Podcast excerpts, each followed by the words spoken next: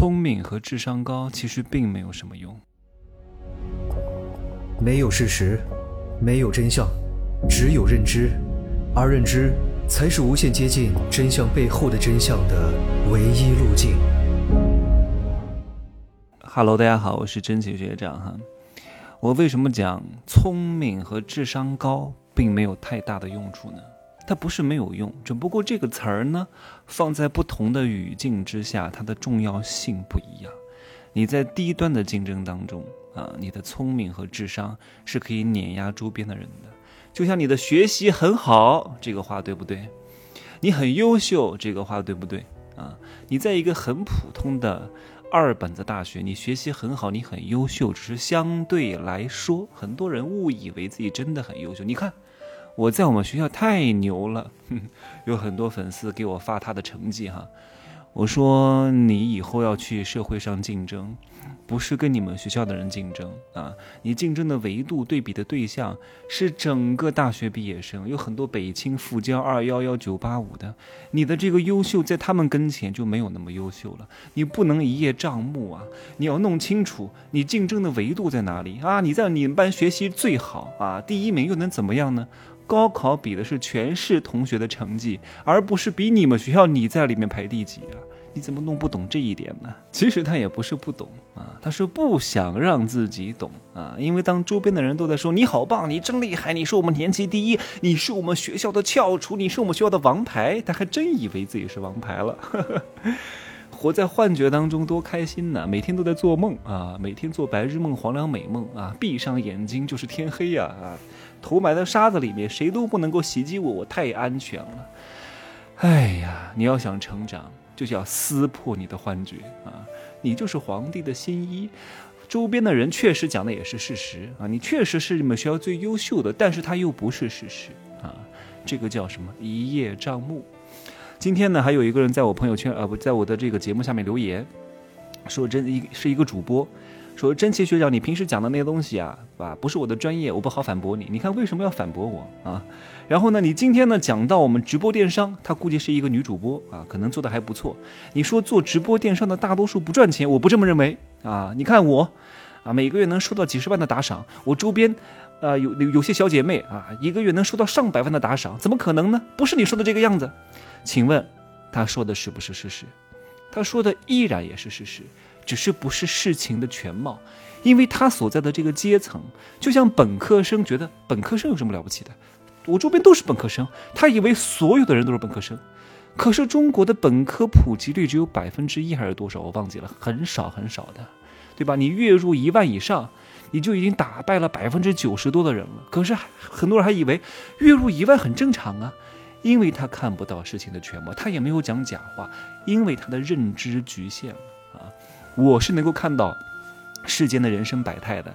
你们看我朋友圈，你们就发现了这个世界很精彩。天哪，你们都没有想象过，怎么还有这种女人，还这这这样找我要钱，还这样，哎，太可怕了！你们之前是意识不到，是因为你们没有接触过。我我的采集样本的这个范围是非常广的，各色人等，三教九流啊，上至教授、领导，中至普通创业者，下至这些饭都吃不饱的人，我很多素材我都见过，我看过了人生百态，所以我看到的事实相对比很多人要全面很多。当然，我的认知也是有局限的。就像很多人认为啊，要想成功，要想赚钱，要想获得世俗意义上别人的肯定，那就要靠聪明、能干、勤奋、智商高。这只是你的认为，是你在这个低阶维度当中的认为。确实啊，你稍微聪明一点点，智商稍微高一点点，能够绝杀大多数人。因为大多数人智力都不高，大多数人都很愚蠢，大多数人都很笨啊。你比他们聪明一点点，你就能考上一个名牌大学，对吧？可是你想过没有，能考上名牌大学的，是不是智商都比较高？是不是都比较勤奋？是不是都比较能够管得住自己？请问你在这样的一个竞争环境当中，你所谓的智商高，你所谓的勤奋，它还是一个稀缺品吗？你为什么会有这样的认为？是因为你之前的一些小小的成绩，靠的是你原来的一些所谓的成本啊？什么成本？你的智商、你的勤奋、你的努力，获得了一些比较好的结果，你就把这个因果联系建立起来了啊！因为我努力，因为我勤奋，所以获得了不错的结果。然后你要想获得更大的成功，那就要更努力、更勤奋、更拼命。你看，太多人很难打破这个局。路径依赖，因为他原来的认知指导他的时间恰恰是错的，因为他在这个维度当中思考就错了。再往上走，靠的是什么？靠的是多维的竞争能力，看谁的维度更广，实力更厚，资源更多，看看能不能懂得善于借力，让很多资源为你所用。这个时候，光靠智商、光靠聪明、光靠能干、光靠勤奋都不够，懂吗？我的这个新课，我希望各位好好听一听，一个私域小课哈，叫名字叫《天道人类记》。叫高维灵性智慧的觉醒啊，你们就清楚了。其实我的智商也不高的啊，我这，你说我这学习这么差，一个学渣，高考考三百八十分哈，是一个艺术生，然后数学也不会啊，只会算数，然后物理二十分啊，化学的配平都不会，小学的那些题目我都不会，什么这个队先干几天，那个队又干几天，他们什么时候相遇，我不会，我我我真的不会做的。但是为什么我可以取得所谓的世俗意义上的成功，把这个世间看得这么透呢？情商高，灵商也很高，智商上面是什么？是情商，情商上面是什么？是灵商，再往上面是什么？神性。你把这些东西修好了之后啊，就是你取得成功不是靠某某一个维度的能力，是各方面的能力都有，然后看用在哪一个不同的场景当中。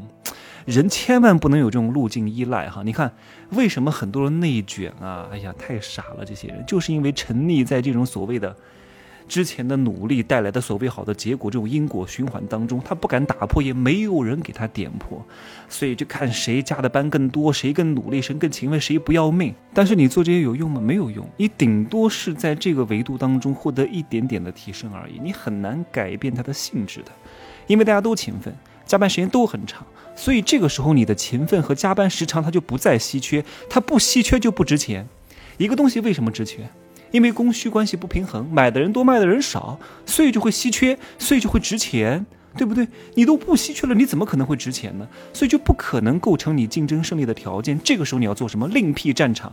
你作为一个普通大学的学生，你非得跟九八五、二幺幺的顶级名校的这些学生去竞争大厂的名额，大厂都不会到你们学校去招聘的，你何必跟他们这样拼呢？就算你费尽九牛二虎之力进去了，我告诉你，结果也不是特别好，除非你真的是。